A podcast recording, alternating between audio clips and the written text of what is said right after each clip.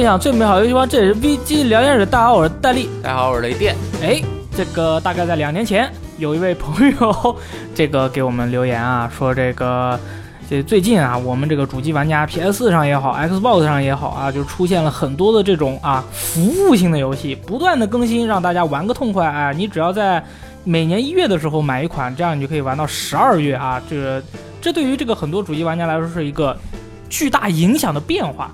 他就让我们聊一下，这是两年前的一条留言。那么到了今年呢，终于我们可以啊比较快乐的啊比较顺畅的跟大家一起聊一下这个话题了。那是为什么呢，李亮老师？啊，因为首先呢，我个人是完全不懂的，因为我玩的很少。我也不懂。你玩的比较多啊！不要喷我。你打枪打得很好，但是我们一起来聊呢，顶多就是叫一些周围一起和我们玩的不是很多啊，打枪打得很好的朋友 啊，来和大家聊一聊服务情绪，但是呢，可能不够深入。那我们准备了很长的时间，终于找到了两位。那个能够和我们一起来深入的，从和我们平时的聊天室不同的观点和角度出发，去和大家聊聊这个服务型游戏，也就是现在大家这个都在聊啊，炙手可热这样一个类型，甚至它的定义都不是那么的明确，从何时出现的这一类的游戏，都要在今天我们一起来和大家讨论一下。那我们今天请到了两位朋友，第一位啊，就是从业十二年。最早是从 NDS 时代开始就制作游戏啊，也成立过自己的这个工作室，出品过一些游戏啊，叫做索林 S O L I N，索林大佬和大家打个招呼。哎，大家好，我是索林。哎，索林老师一看就是一位游戏的制作人先生，对，制作人很厉害的啦，因为他留着一个蓬松的头发，扎在背后是一个辫子，对，还有一个发带，对，然后家里面也有非常可爱的。孩子们啊，经常一起玩游戏。那会儿还问了一下，最近玩什么游戏玩最多呀？索林老师玩什么游戏玩最多？最近在玩那个妖妖系的手工世界，被迫玩。这和我们聊的东西不太一样，但是好像是因为要陪小孩，是吧？是是是，嗯，和小朋友一起玩。那另外一位是从业十一年的。龙猫大佬，他也是在从业经历中一直从事策划的职位，嗯，然后制作过非常多的这个服务型游戏以及啊各种各样的游戏吧。呃，今天请他们两个来，是因为他们两位也是现在在一个团队中一起制作一款全新的游戏。没错，团队的人数。也不能说，不能讲游戏，也不能讲，不能讲 啊！这个你们如果知道，也不要说，没有不都都不知道 啊！我们反正今天就这个不是重点，主要是我们请来这两位好朋友啊，尤其也要感谢鸡翅大佬，对啊，给这两位朋友介绍给我们，一起来聊一下这个服务型游戏。对，那服务型游戏呢，它其实这个名字就很难懂，嗯，在英文上面就是 Game as a Service，游戏作为服务，游戏作为服务，那。这个是什么时候提出来的？我们可以找索林大佬给我们讲讲，以及这个类型到底是怎么样一个类型？而且突然为什么就来到了我们寻常主机玩家的家中呢？对我感觉这个其实不是一个就是新的概念吧，虽然只不过是嗯，育碧应该是零零六年的时候啊，一六年的时候提出了这个概念，就 Game as Service，但是其实这个游戏的这个。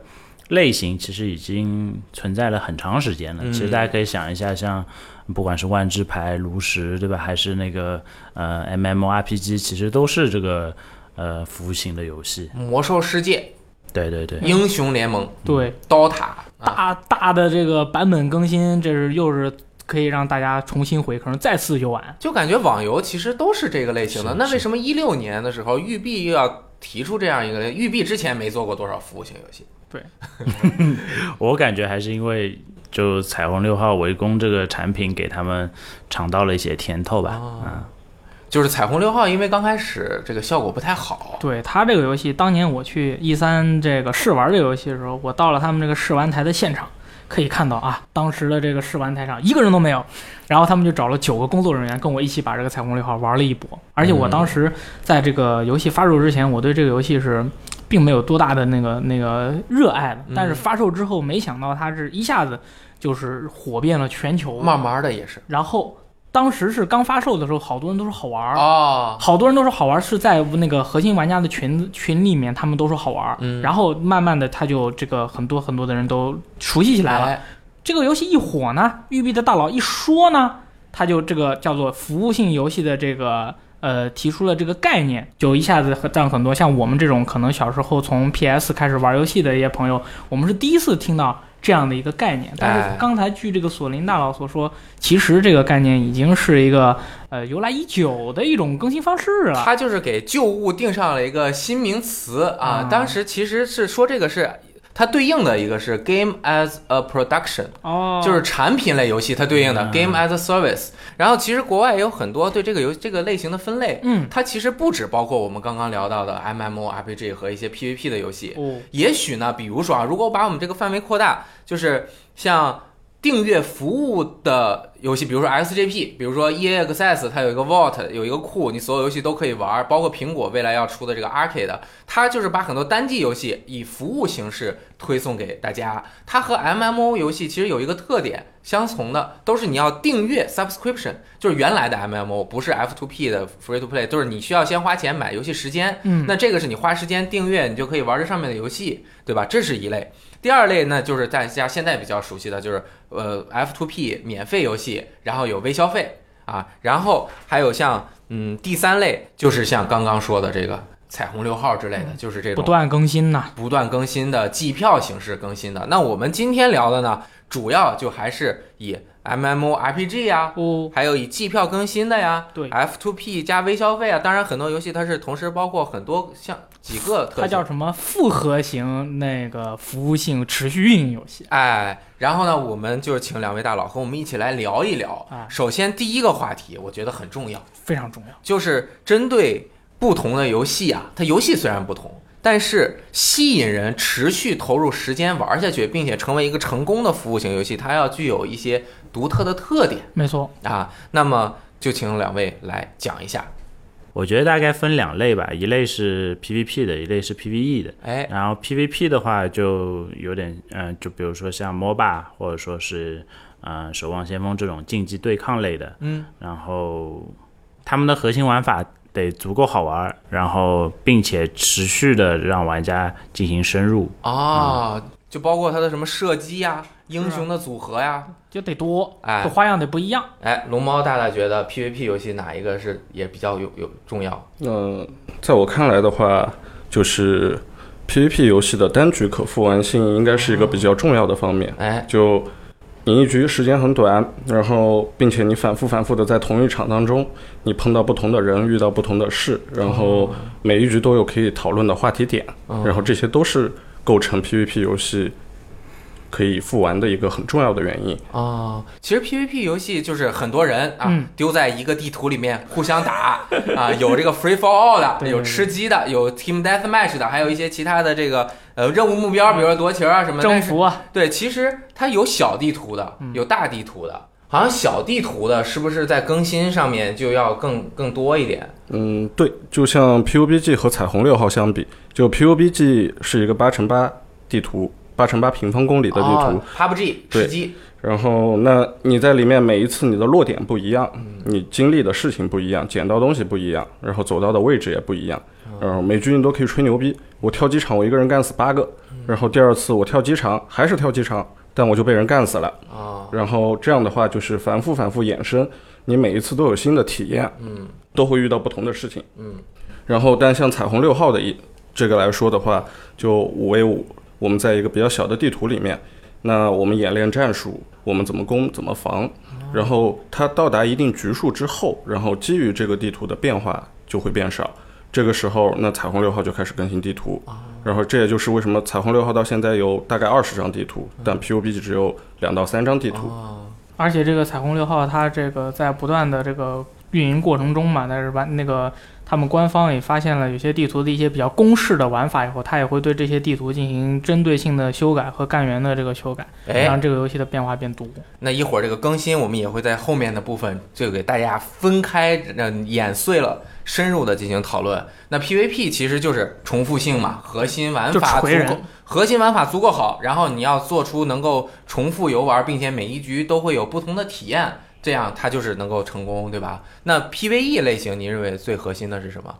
嗯，PVE 类型，我认为就是游戏题材本身，然后设定本身要足够有吸引力，然后才才行。然后现在 PVE 类型其实蛮多都是嗯合作对抗嘛，然后合作对抗的话，它如果它的这个呃世界观啊设定本身不够吸引人，那其实它本身也卖不动，大家也没有这个探索这个世界的这个欲望。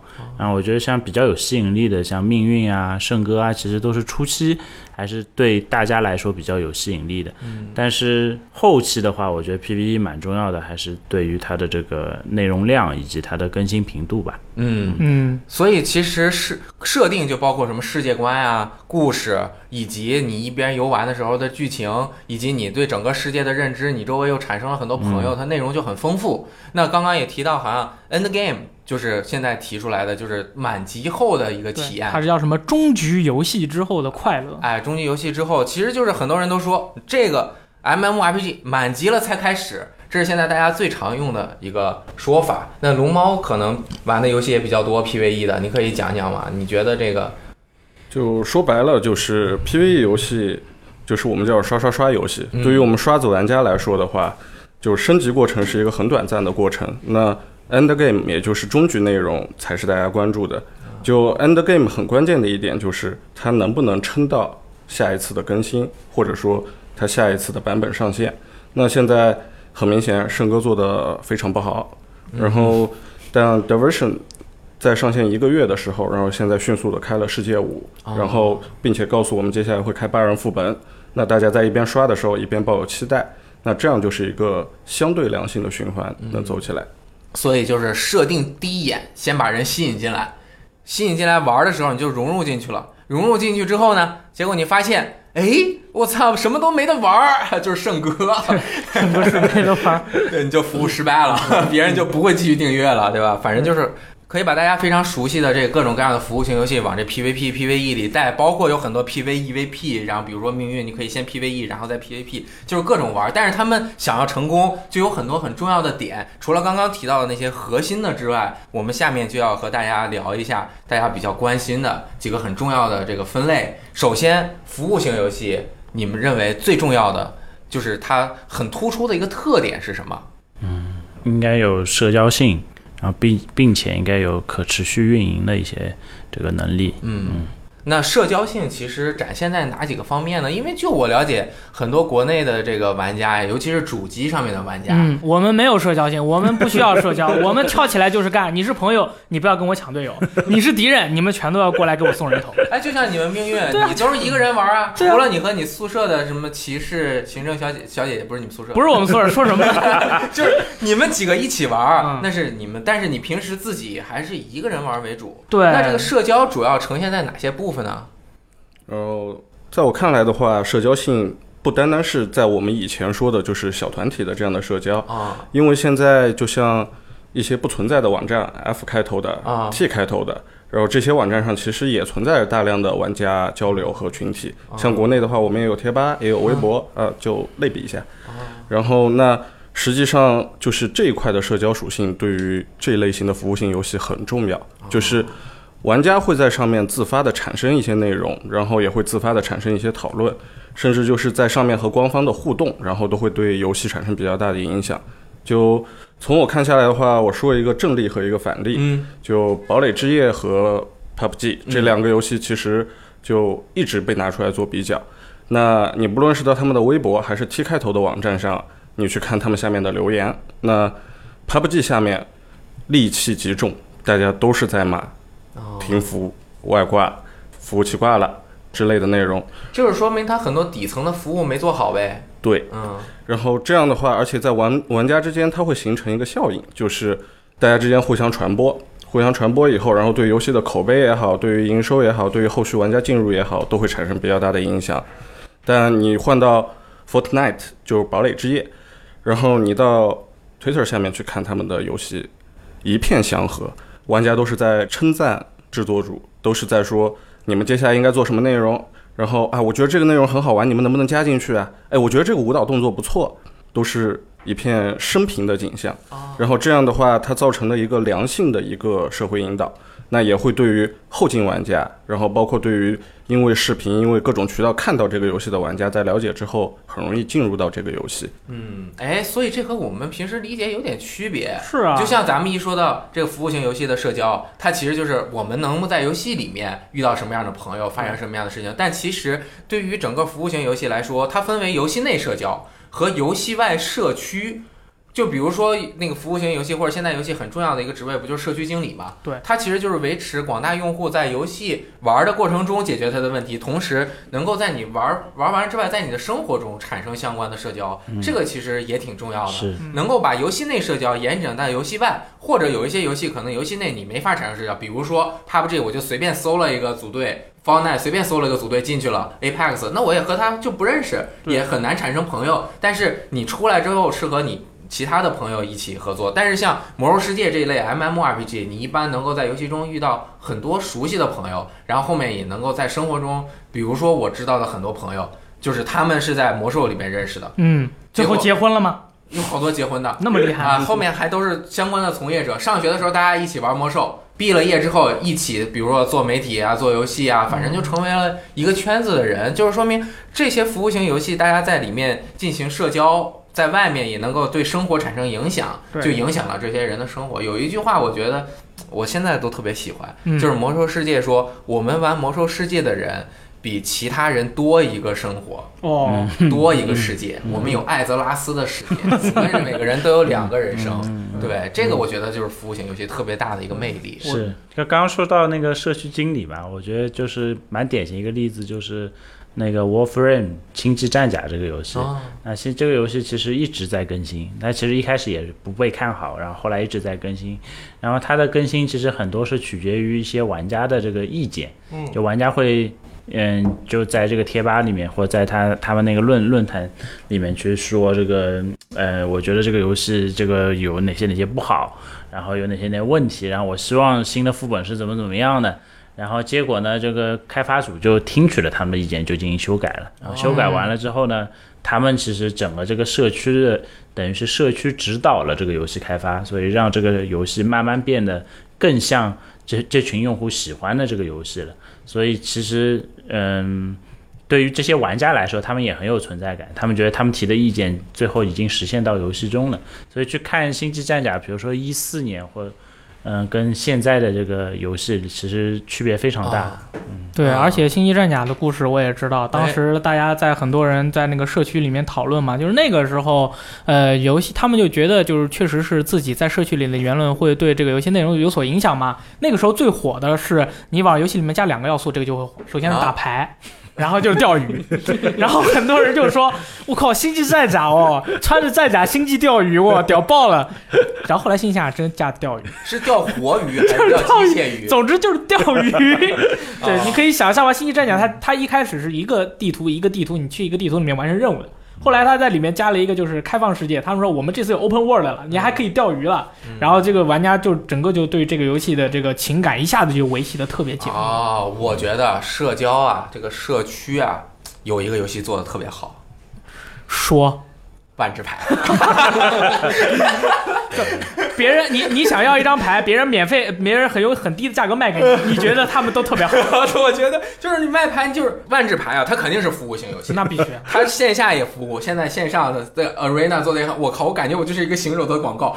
就是你看万智牌，它这个社交就是做在它，因为它没有线上，刚开始就是 Friday Magic Night，Yeah，对吧？F N M 有没有？Friday Magic，每周五晚上的魔法据点派对，哎，他还有很多 Game Day 嘛，对。去就会认识很多朋友。那你到了那儿，你就是一个行走的商人啊，你知道吗？哦，真的。每个人带一个盘包和那个牌牌包啊，然后衣服拉开，不是 对，一万三，就那包放桌子上，所有人打完了就哎，哥们儿牌包看一下啊，这多少钱？这一百二，一百二，一百一行吗？不行，哎，我这儿有三张这什么什么牌，能不能给你换一下？然后怎么样加？然后就直接就做起生意来了。然后做着生意还能互相交流。当然，就是万智牌还有一个很好的点就是。去这个论坛呀、贴吧群里面，然后包括国外的网站去研究人家做的牌表啊，然后呃学习别人做的排表，当然你的操作你这不是抄作业吗？抄作业，但是你操作不行，你用更厉害的排表，你输的更快啊。说着玩的，呃，就说远了，但是反正就是你线上线下的这个社交都很重要。嗯啊，刚刚索林也说到了一点，就是他通过这个社区的反馈啊。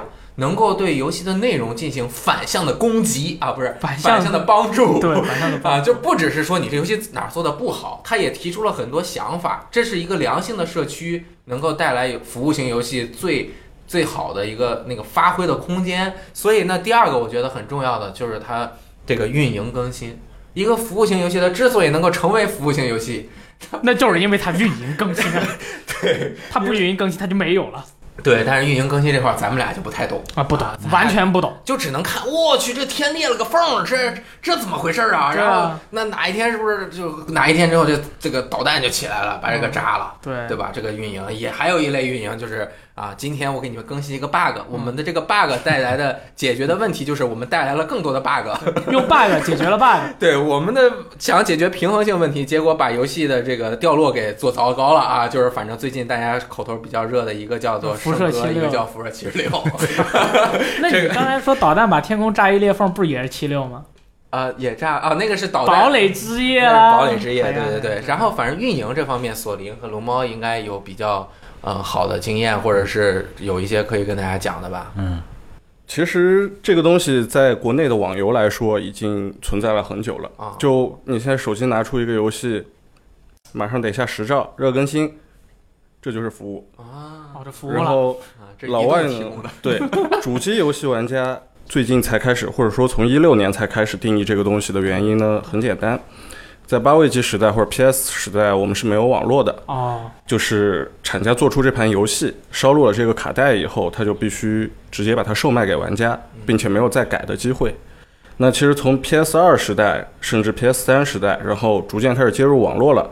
那商家试的第一步叫做 DLC，我们游戏做百分之七十，我就卖给你了，剩下百分之三十，那我啥时候做完啥时候给你呗。对。然后再往后过分了。百分之五十我就给你了，然后上线没有个实际的补丁，你敢叫自己三 A 大作吗？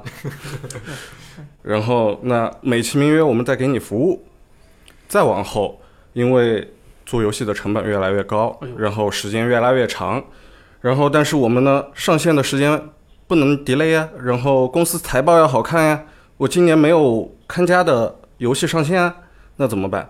做百分之三十。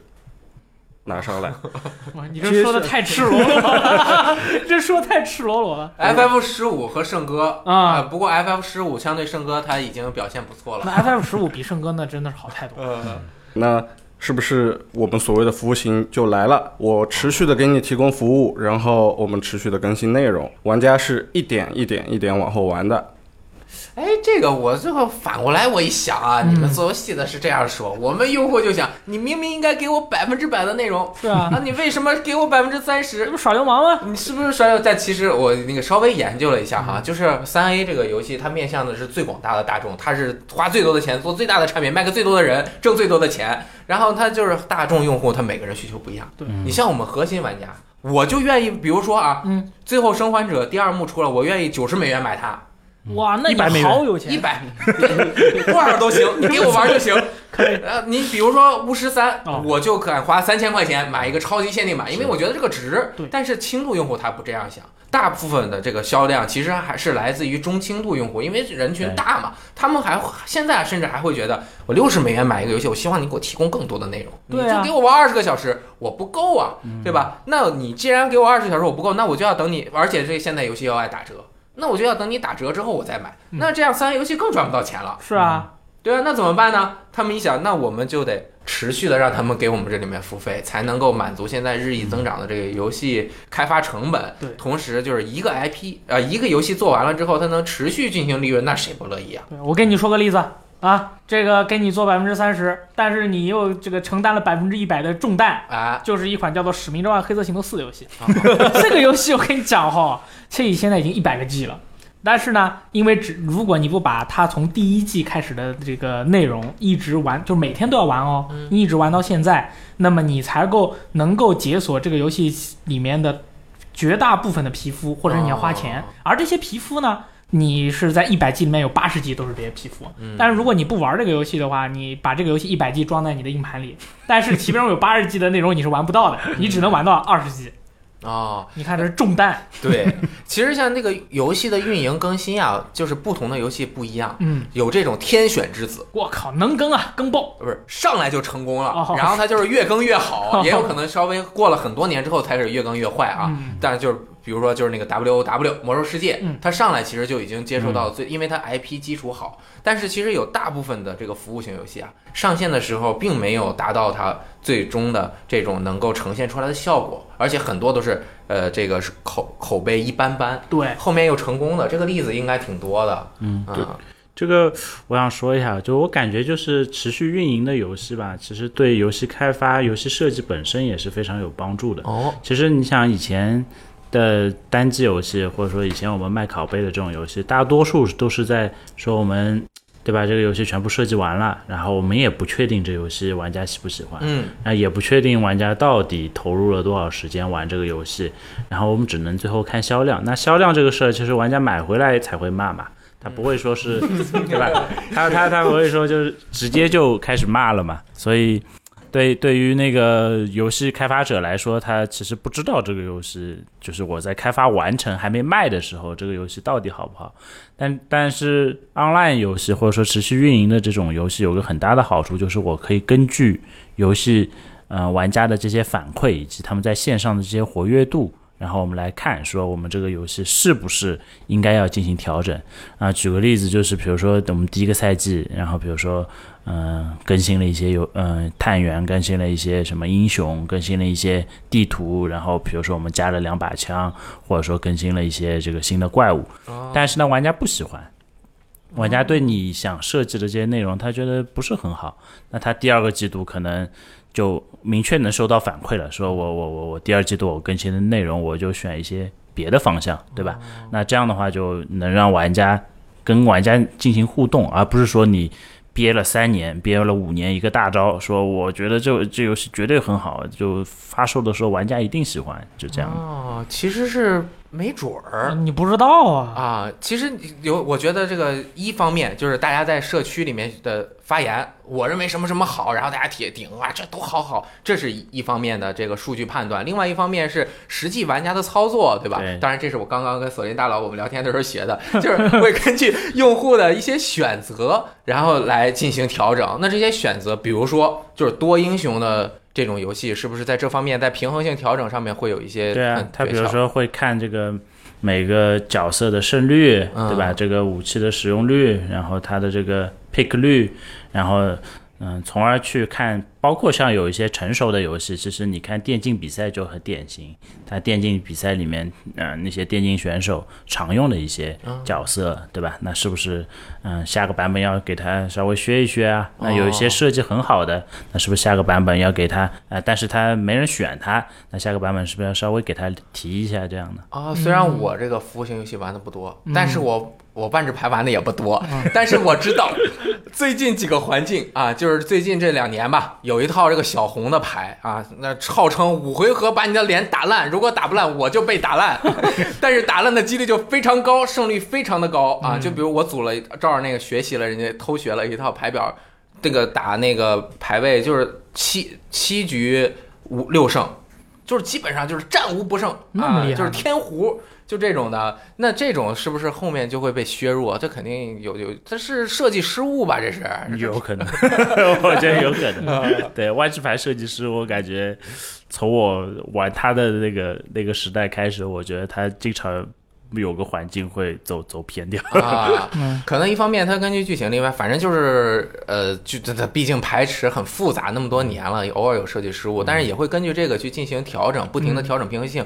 但我觉得会不会有的时候这个平衡性啊，就像这个时尚潮流一样啊，今年。我们流行麻袋装，明年我们流行色彩斑斓的，后年流行怎么那个裸体呃啊不那个西服，再后年裸裸体，第五年又流行回麻袋了 啊！是就是这样，你你有没有想过一个问题？嗯就如果一个游戏绝对平衡，嗯我们说绝对平衡，它其实不是很好玩，那不好玩啊！对吧？绝对平衡就是，比如说你像那个象棋，对吧？哦国际象棋、围棋，绝对平衡，其实它的竞技性是很高。嗯但它娱乐性并不是特别，哦，是啊，对吧？对呀、你和聂卫平下棋，你永远赢不了他呀。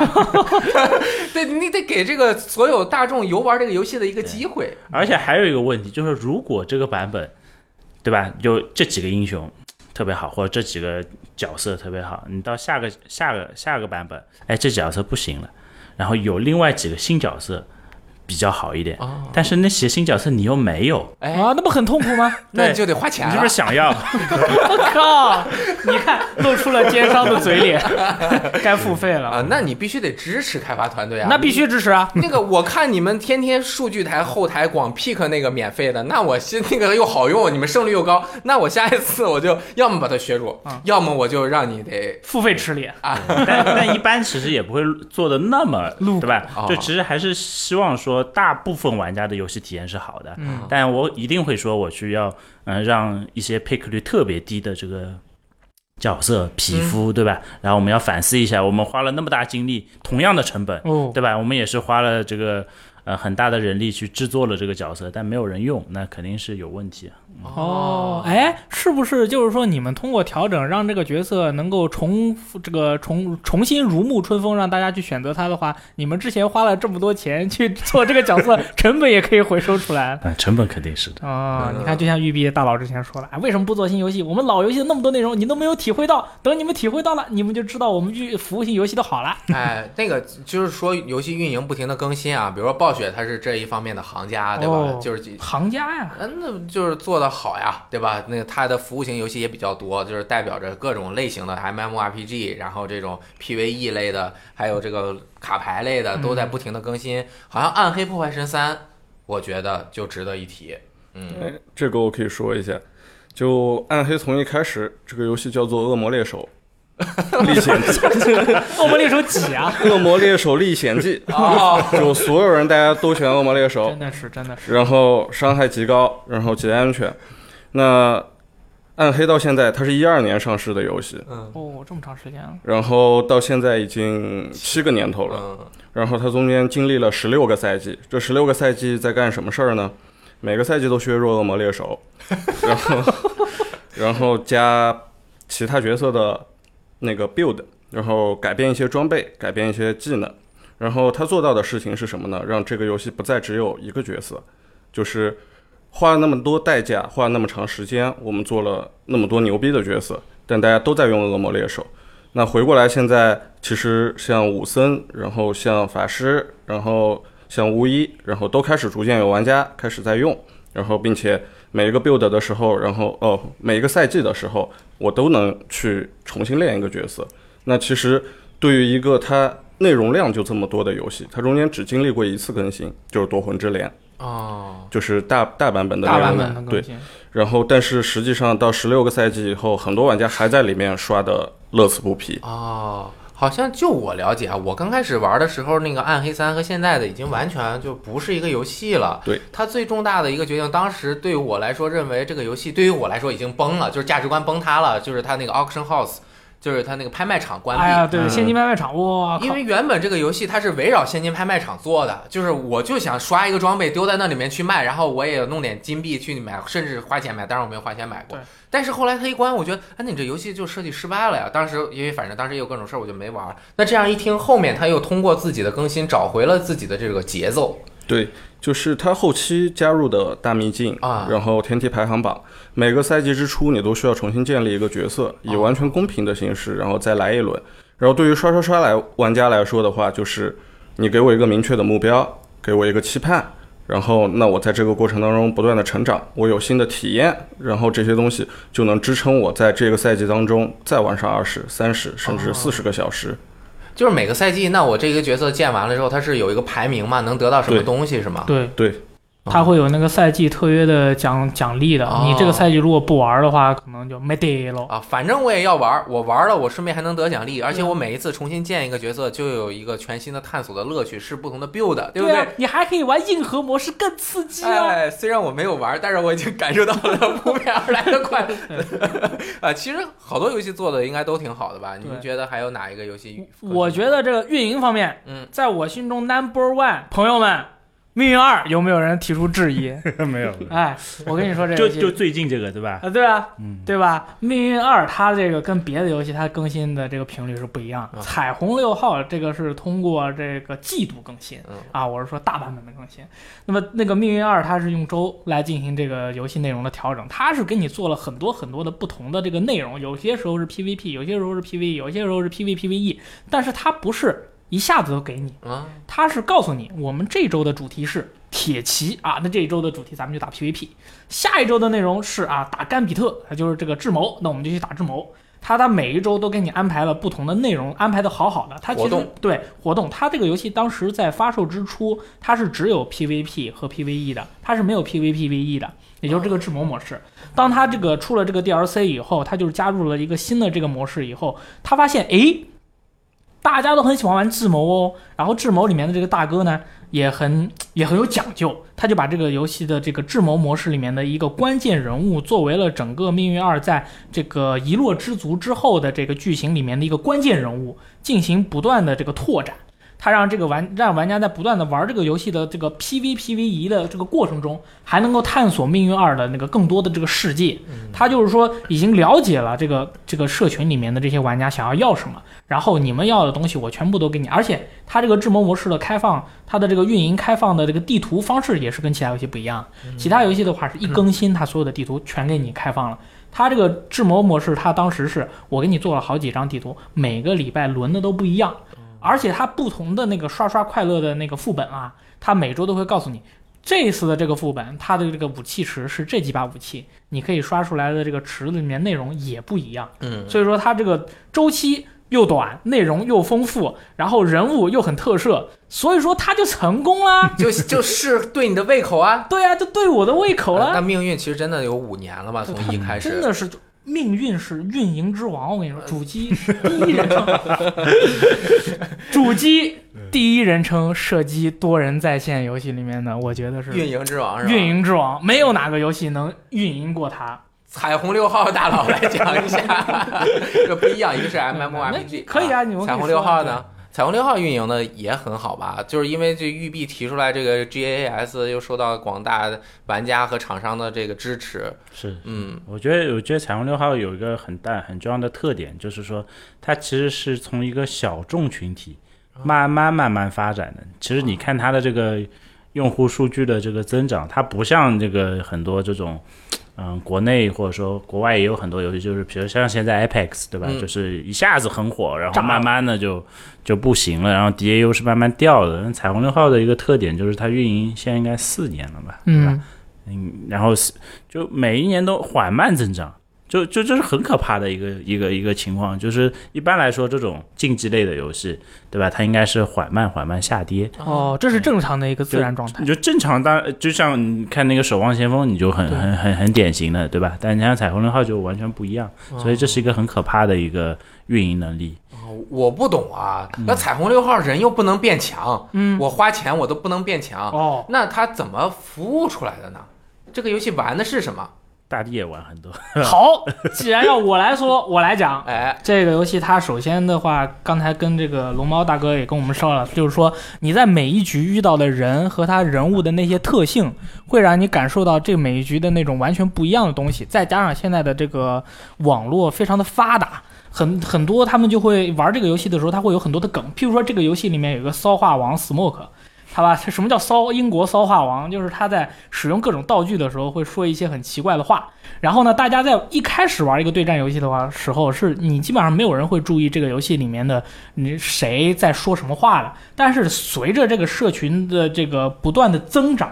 那么人每个人他都是不一样的，每个人关注的点也是不一样。那么就有一些玩家发现，在这个游戏中啊，这个这个育碧这个蒙蒙吹奥他们在做制作每个角色的时候，都赋予了他们非常有性格的这些特点，而且在游戏中切实的去把它实行了。所以就有人还注意到这个人，他就很喜欢讲骚话，一天到晚都在那边。是是。然后还有人专门把他们的这些说的话呀，给他这个做成 rap，是啊，就放出来，然后就。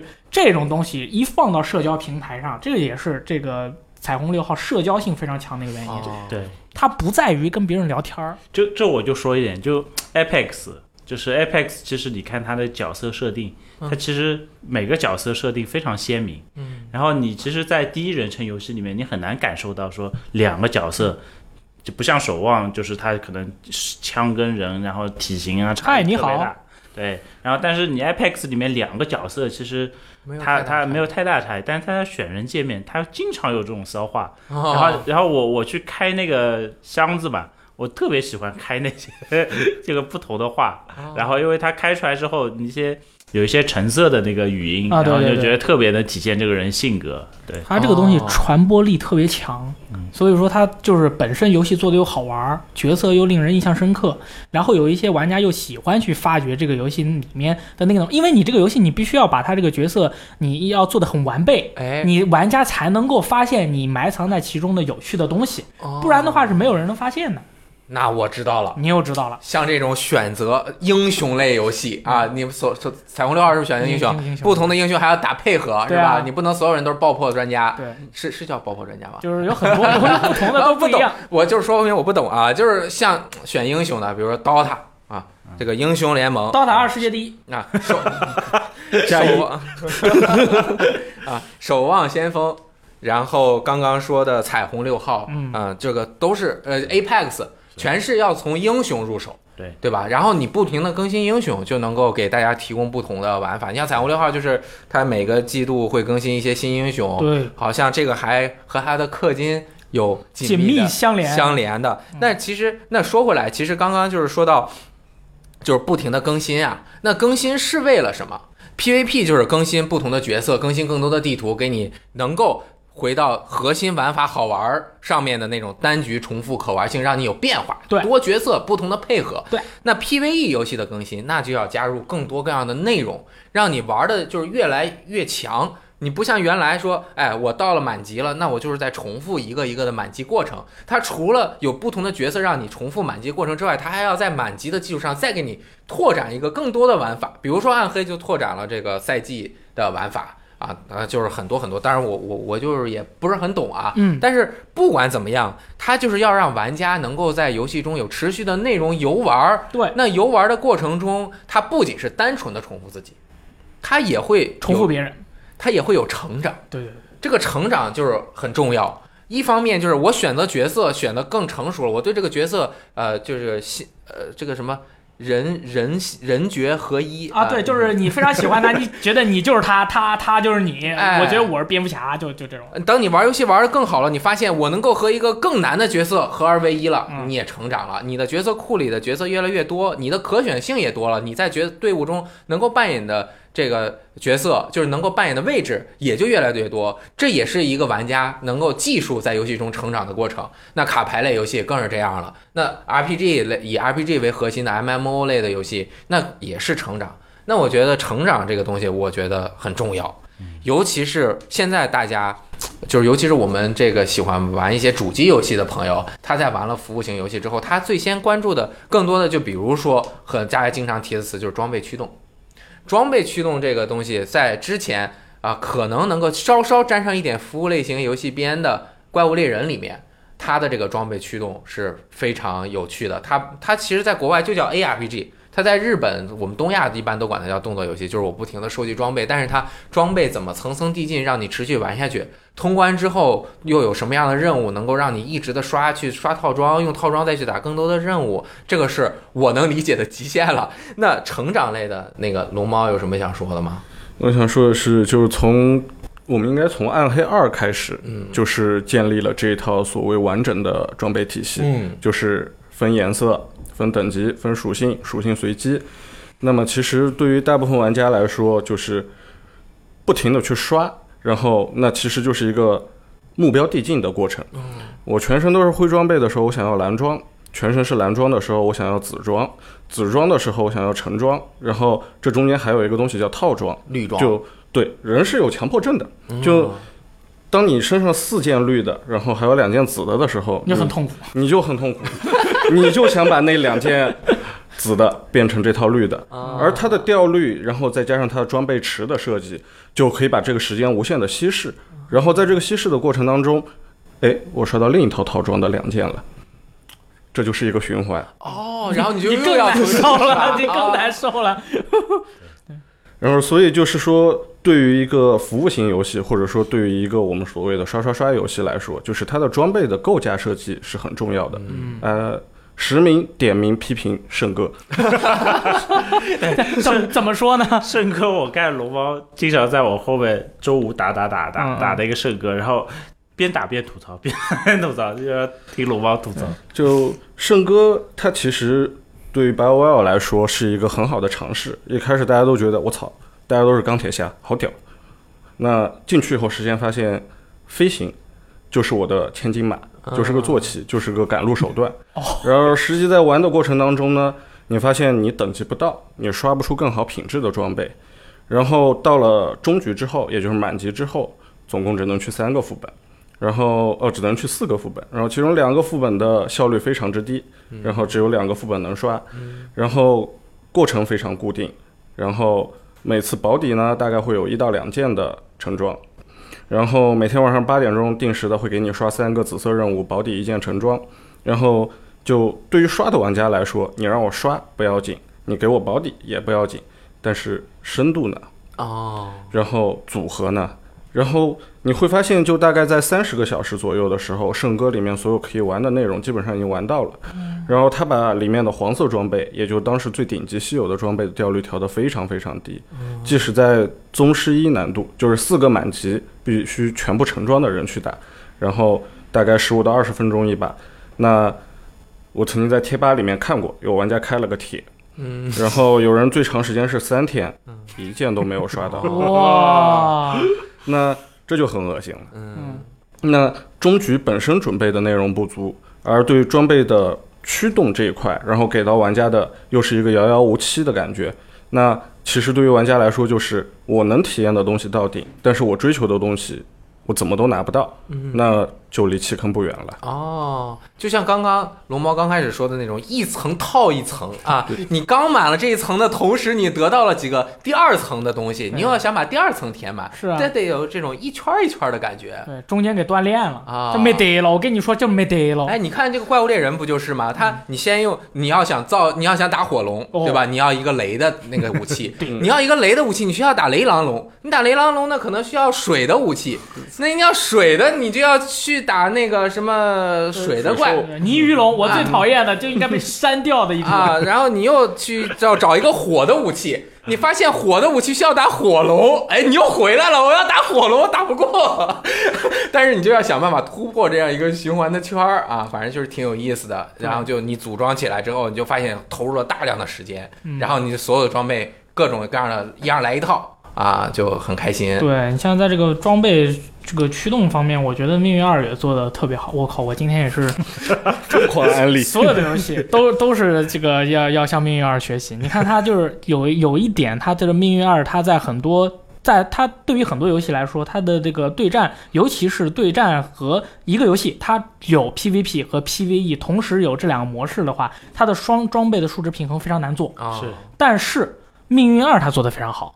他这个是同一把枪，他在 PVP 和 PVE 的时候，他他在 PVP 的时候伤是那个这把武器的性能是固定的。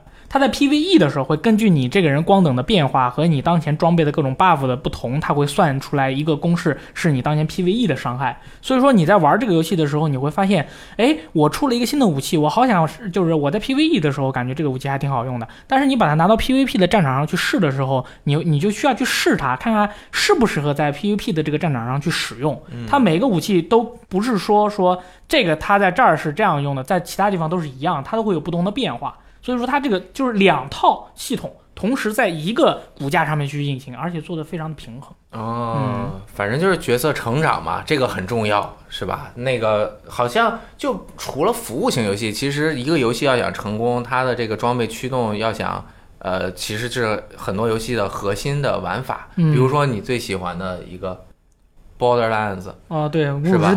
龙猫好像也特别喜欢这个。对，就这个游戏的话。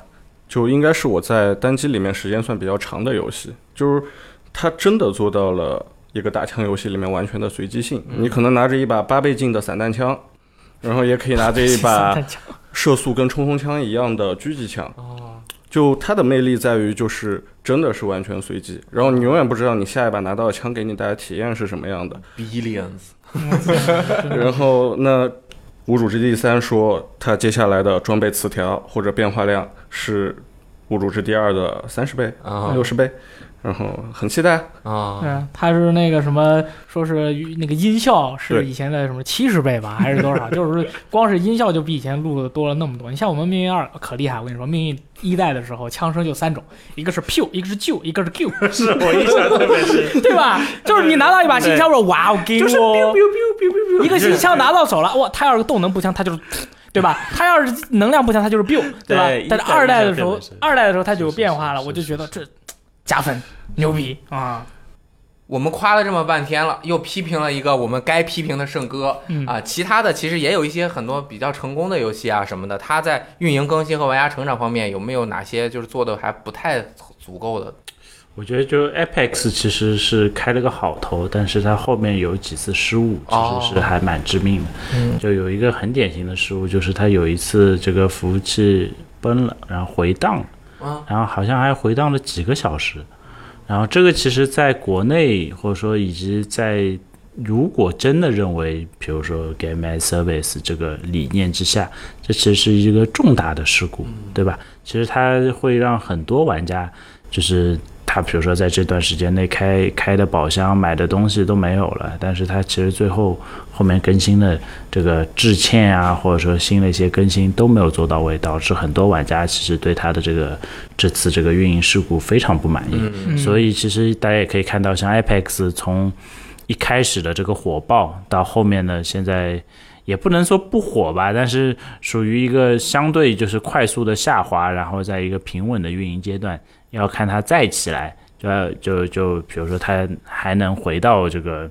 主播对他非常青睐，然后很多玩家都很想继续去看那个直播，然后又想重新拿起来玩，那其实还需要他这个运营这边多多重视，然后回到一个更新一个大版本上去。对它这个 Apex 它的这个运营事故，其实它还是重生娱乐对于这个持续运营内容方面，它不是很有经验。嗯大家去看一下这个《泰坦天降》二代的这个之后的更新包的内容，包括它皮肤的那个内容，你可以明显的感受到它的那个更新包也好，它的那个氪金要素也好，都是它不想做的东西，而且很难看，根本不会有人买。是是，Apex 它的这一次的它的这个呃回档的这个情况，如果按照国内的，就是有经验的这个运营商去运营的话，狂送如果对，如果遇到这种回档的情况了，他会送先送五个箱子，先送五个箱子，再送一千银币，然后推特上面道歉，是对吧？然后再把我们的档调回来。是如果他这么做的话，其实对于重生娱乐来说，这也他也不吃亏。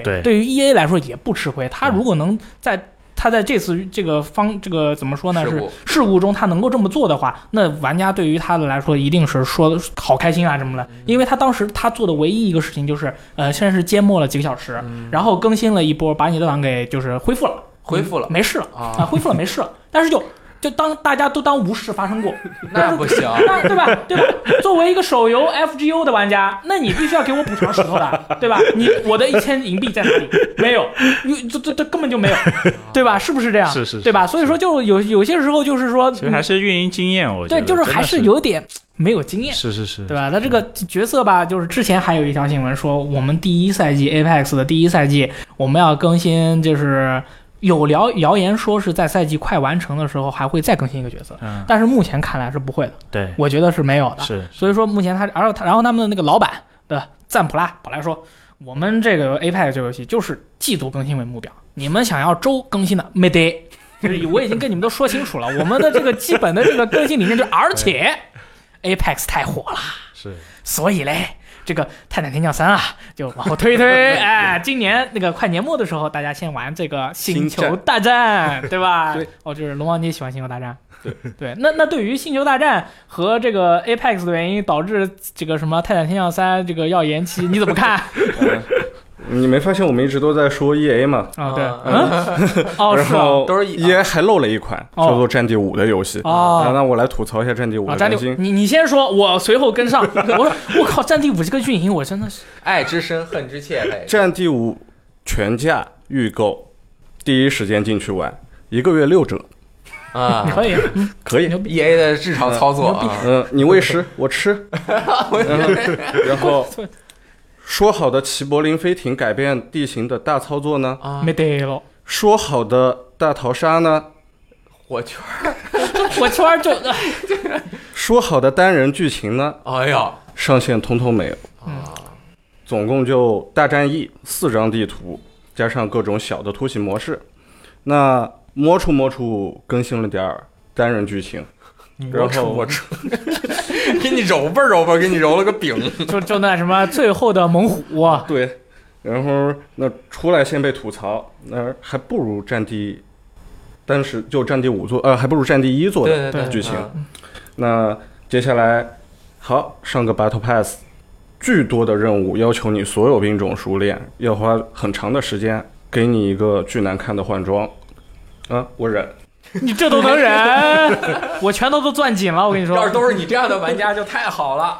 哎，这时候圣哥上线了，哦我操牛逼！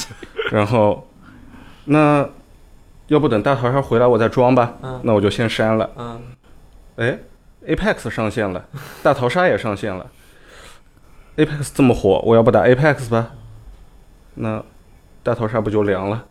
嗯，然后战地五到现在就不断的在以降价的策略，然后以去补完他之前承诺的内容的方式，然后再往回补。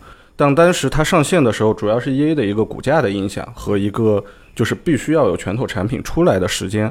但所有玩家都感觉就是这真的是我前面说的一个做了百分之三十到百分之五十的游戏，就拿出来以全价卖给玩家，并且在一个月后进行打折。嗯战地五我还能帮你说两句，我是每非常仔细的看了他周更的补丁计划。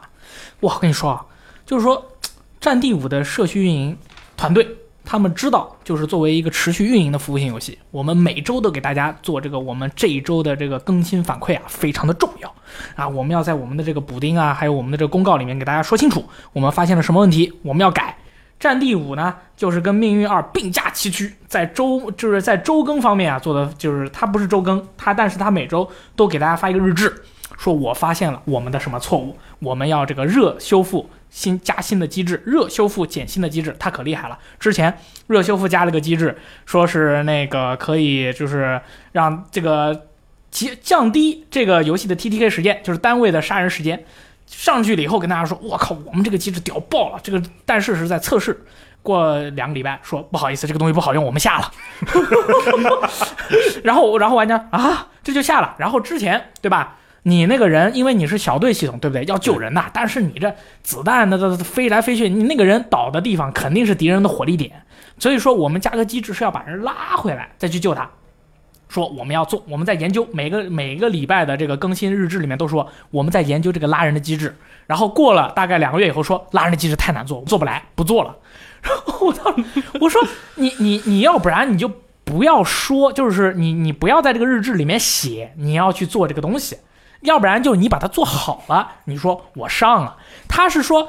他从一开始他就说，首先我承认我没有，然后我们在做实验，然后这个实验失败了，不好意思，那就是你都完完全全的表表达出来了。因为我觉得如果是国内的，这就太实诚了。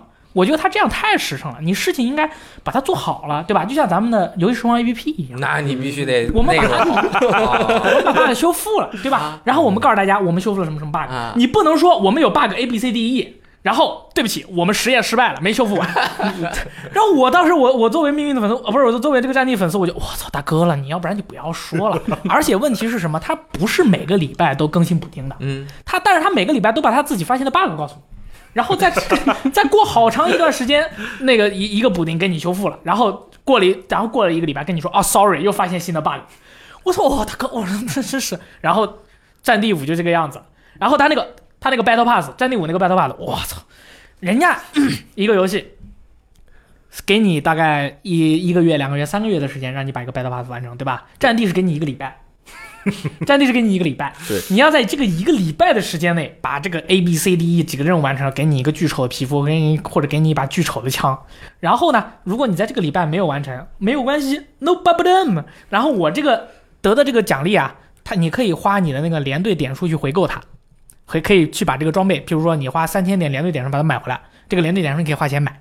然后呢，就是要不然就是，然后这个连队点数还特别难得，因为它这个游戏有 bug，你任务完成了以后它不算。对。然后我就，我就，对 对吧？战地五，你这个持续运营，你太实诚了，你全是 bug，你还持续运营，你还天天跟人家说 sorry 没有完成，sorry，就是啊，说完了，谢谢啊，真好，我觉得你这个怨气终于再次抒发，开心了一点吗？还没说完。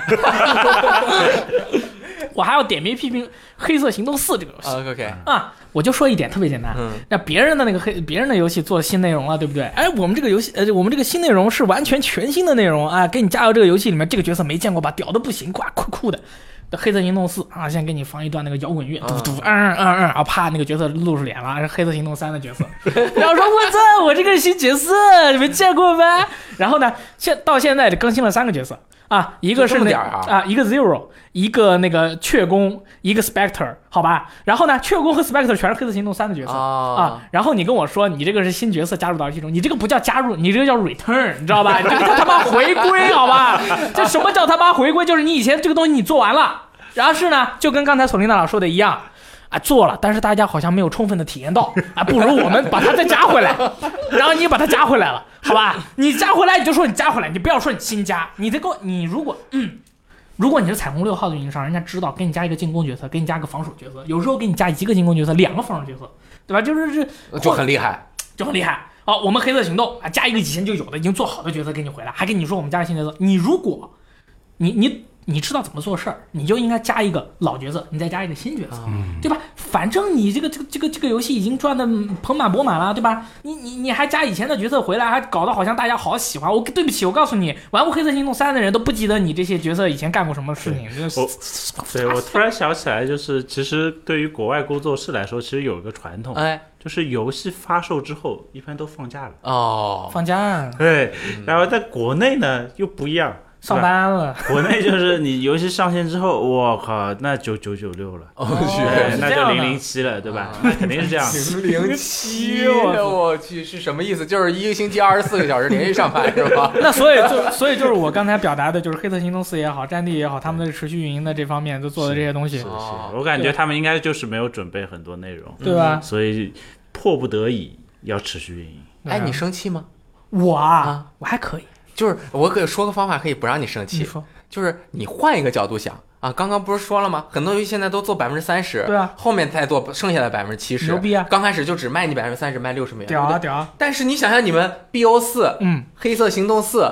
上来他就卖给你了百分之百的内容，我们就这么多，后面的东西 也不存在，让你想是不是？黑色行动四上来的时候内容是不是也挺丰富的？那都分个单啊，单机都没有 啊，没单机，就是那它就是百分之百，我就这么多，嗯，黑色行动四八发个，哎，我跟你讲，他这个游戏居然居然还有奖杯，他那个奖杯还是跟这个游戏的这个你要打电脑有关系，然后他打电脑还给你播片，然后他那个播片明显一看就是以前做的单机内容，然后做了一。半儿，动视跟你说，哎，黑色行动四，你这个单机做成这样，你不如就全都做多人好了。然后都，然后那个 T 主就说啊，这样吗？那我以前做那么多波片，屌爆了怎么办？啊，你就放进去让人家看，然后你再把这个波片跟他这个奖杯紧密的联合起来。哎，你这样人家看不出来你这游戏只做了百分之五十，你这顶多看起来像做了百分之三十。这这这可以，大力全看出来。我我妈的，一年前还是两年前，我当时就说了，我说啊，这个剧本啊，这个剧本啊，他写的特别好，他要补完。三代和四代之间的这个空隙，啊，二代和三代之间的空隙，然后我们等它后面更新吧。更新完了以后，它的这个新角色肯定有新的故事，咱们就可以重新把这个剧情梳理了一下。好了，到了现在了，什么都没有梳理得了。怎么没？为什么没有梳理啊？我告诉大家，我就正式的告诉各位。处理不了，因为他啥没讲，真就是这样了，你知道吧？真就这样就这种运营方式，我跟你说，真的是，你别说跟国外的同等级的那些其他运营，大家都很菜，虽然大家都很菜，跟国内的很多那个运营相比都比不了。你先，你出了这些问题，你就首先先补偿我石头好吗？你就这么实际是吧？就要石头，对，就要这么实际。好，那我们其实。说了这么多，对吧？好的、坏的也说了，当然只是从我们啊觉得能和这相契合的一些游戏去进行出发啊，该表扬的也表扬了，该批评的也批评了。我们总结一下我们现在的情况啊，我们不管是 PVP 还是 PVE，它的核心玩法其实设定也是 PVE 的核心内容之一嘛，End Game 也是 PVE 的核心玩法之一，就是要让大家玩的开心，能够体验到核心游戏的快乐。比如说怪物猎人就要。动作操作好，如果你操作不好，怪物猎人就不成立，不快乐，对吧？然后我们又从社交的就是社区的体验，以及社区带来对运营游戏的更新，他们两两之间相互交互产生化学作用，让游戏越来产生了爱情，更新的越来越好，对吧？然后最重要的还有一点就是玩家能够在这个游戏里找到自己的定位，让自己不停的成长啊！不管是游戏中角色本身属性和身上穿的装备的成长，还包括你个人。这个人游戏的水平的成长，对你对游戏的理解的成长，包括你在这个认识了更多的朋友，你能够在朋友当中产做一个什么样的位置，装逼的位置，装逼王的位就是置，带领大家啊，这个呃打通副本啊对对对你也成长了，就是很开心嗯。那说了这么多呢，我觉得很重要的一点，很重要了。服务性游戏的核心是为了什么？呃呃呃，为为为了为了让游戏时光的玩家玩了以后觉得很开心，很开心，他就需要他就需要欠完。啊，对，就要让大家付钱。对对对这个付钱，它肯定是服务型游戏的一个最核心的攻坚目标对对，啊！游戏做的再好玩，它不挣钱，那不公司也要倒闭，以后就没有服务了。那没有所以真没有我其实觉得，服务型游戏它就是需要挣钱。大家玩了好玩的服务型游戏啊，你该花钱，你就要花钱。你说的漂亮。而且服务型游戏，它有的时候它确实需要把一些好的内容，尤其是 F2P 免费游玩的游戏，它需要把一些你一定会玩到的游内容，它以合理的价格放在自己的游戏当中，同时还能给那些真正没有钱的朋友，真正没有钱的朋友，像我这样的，你啊 OK，我白嫖的嘛。就是让那些干弟们有真正能干出来的一个可行性啊，这个是一个好的服务型游戏与它的服务对象将心比心，对吧？我给你做服务，你就得给我钱。天下没有免费的宴席，对对吧？也没有不散的宴席。如果你这个宴席吃了不给钱，那就散了。嗯，这是大家不希望能够出现的一个情况。对所以呢，氪金的这个要素，我们会在第二节的内容中和大家 啊这个分享。对为什么？嗯，因为我们五一也要休息，啊，是啊，所以我们一期分两期，没错也很开心。对，氪金也是大家很喜闻乐见的一个部分啊，最喜欢了。啊。然后呢，大家可以在周六更新的节目中啊听一下氪金的情况，同时这里还要啊小小的打一个广告，也服务型游戏要想玩得好，那你就得用联机宝。没有联机宝，问我怎么办啊？就买一个联机宝。啊，其实就是这个联机宝能够对国内的游戏玩家来说，在服务型游戏上面能够得到相对来说一个比较好的联机质量，这样的，嗯，厂商没有服务到你，我们服务你。只能自己想办法了。大家登录这个游戏机的这个 shop 点 ucg 点 cn 商城啊，就可以购买那个，反正我们的微博也会跟大家进行抽奖，嗯啊，转发我们这一期电台的微博，我们会抽取几个联机宝送给大家。具体的，大家请关注游戏时光的这个账号。好，那么我们上半期的节目就到此结束了，感谢索林和龙猫两位可以参加我们的节目。Yeah 啊，我们下期再见。好，再见。谢谢。Put on the coffee machine. I got a feeling that we're gonna be up all night. We're taking one for the team. Since all the week's holiday, it's all that with the fortnight. Hidden in the dark like horrible beings. So keep you blind and you bleed together torn tight. And we won't even know what we're seeing until the dust dust settles in the doorlight. At the end of the day, everybody back to my place. But I'm sorry, no reclining by the fireplace. Cause every life is only priced at what the buyer pays. We are responsible for our survival, race. The dust storm's coming and it's thunder rush. Ten hundred husks rush from the dust. Poor personal hygiene, a pungent musk. But I'm surrounded by the children of trust. We're ready to rock with anyone that comes along. Aim for just a tick, I wonder if my gun's enough. Until shots fired from a blunderbuss. The bloody numberless, you better run your pus. Over hot coals, or rather bumpy potholes. The toilet cubicles that don't have any butt rolls. My team will follow me to anywhere the fuck rolls. Fortified a stronghold. Hashtag squad goals. Put on the coffee machine. I got a feeling that we're gonna be up all night. Just go to We're taking one for the team. It's not a week's holiday, it's all with the fortnight. Hidden in the dark like horrible beings. So keep your blind and your bleed together torn tight. And we won't even know what we're seeing until the dust settles in the doorlight build it sweet, let's build it fast. I'm building a building that you'd be thrilled to be killed in. Feeling the thrill of the chase while you just chill with the children. Okay. Till I dwell in a fortress, thick as a shell of a tortoise. Repelling the hope just whenever they toast blast. Yeah. Impaling they fool us together with soul thrust. Like elephants joked us, my brethren are don't okay. So hell of a goal, just you look hell of exhausted. So step in my porch and let me tell you your fortune. Okay. Yeah. About to hear the best you ever recorded. Whatever the result is, I shed a small tear and burn my enemies to a crisp. They're already salted head. Can you believe how easily they get insulted? Inflicting harm when it's dark, so get your arm in pajamas, hit your llama pinata and collect the treasure. Get up and out with the violence, it's a god of a carnage, and tomorrow's the father that's effectively never. Put on the coffee machine. I got a feeling that we're gonna be a ball night. Nice. We're taking one for the team. It's not a week's holiday, it's all the way to fortnight. Hidden in the dark like horrible beings. So keep you blind and you bleed together sworn tight. Nice. And we won't even know what we're seeing until the dust settles in the door light. This is a little bit upsetting as someone that's put a lot of time into this game.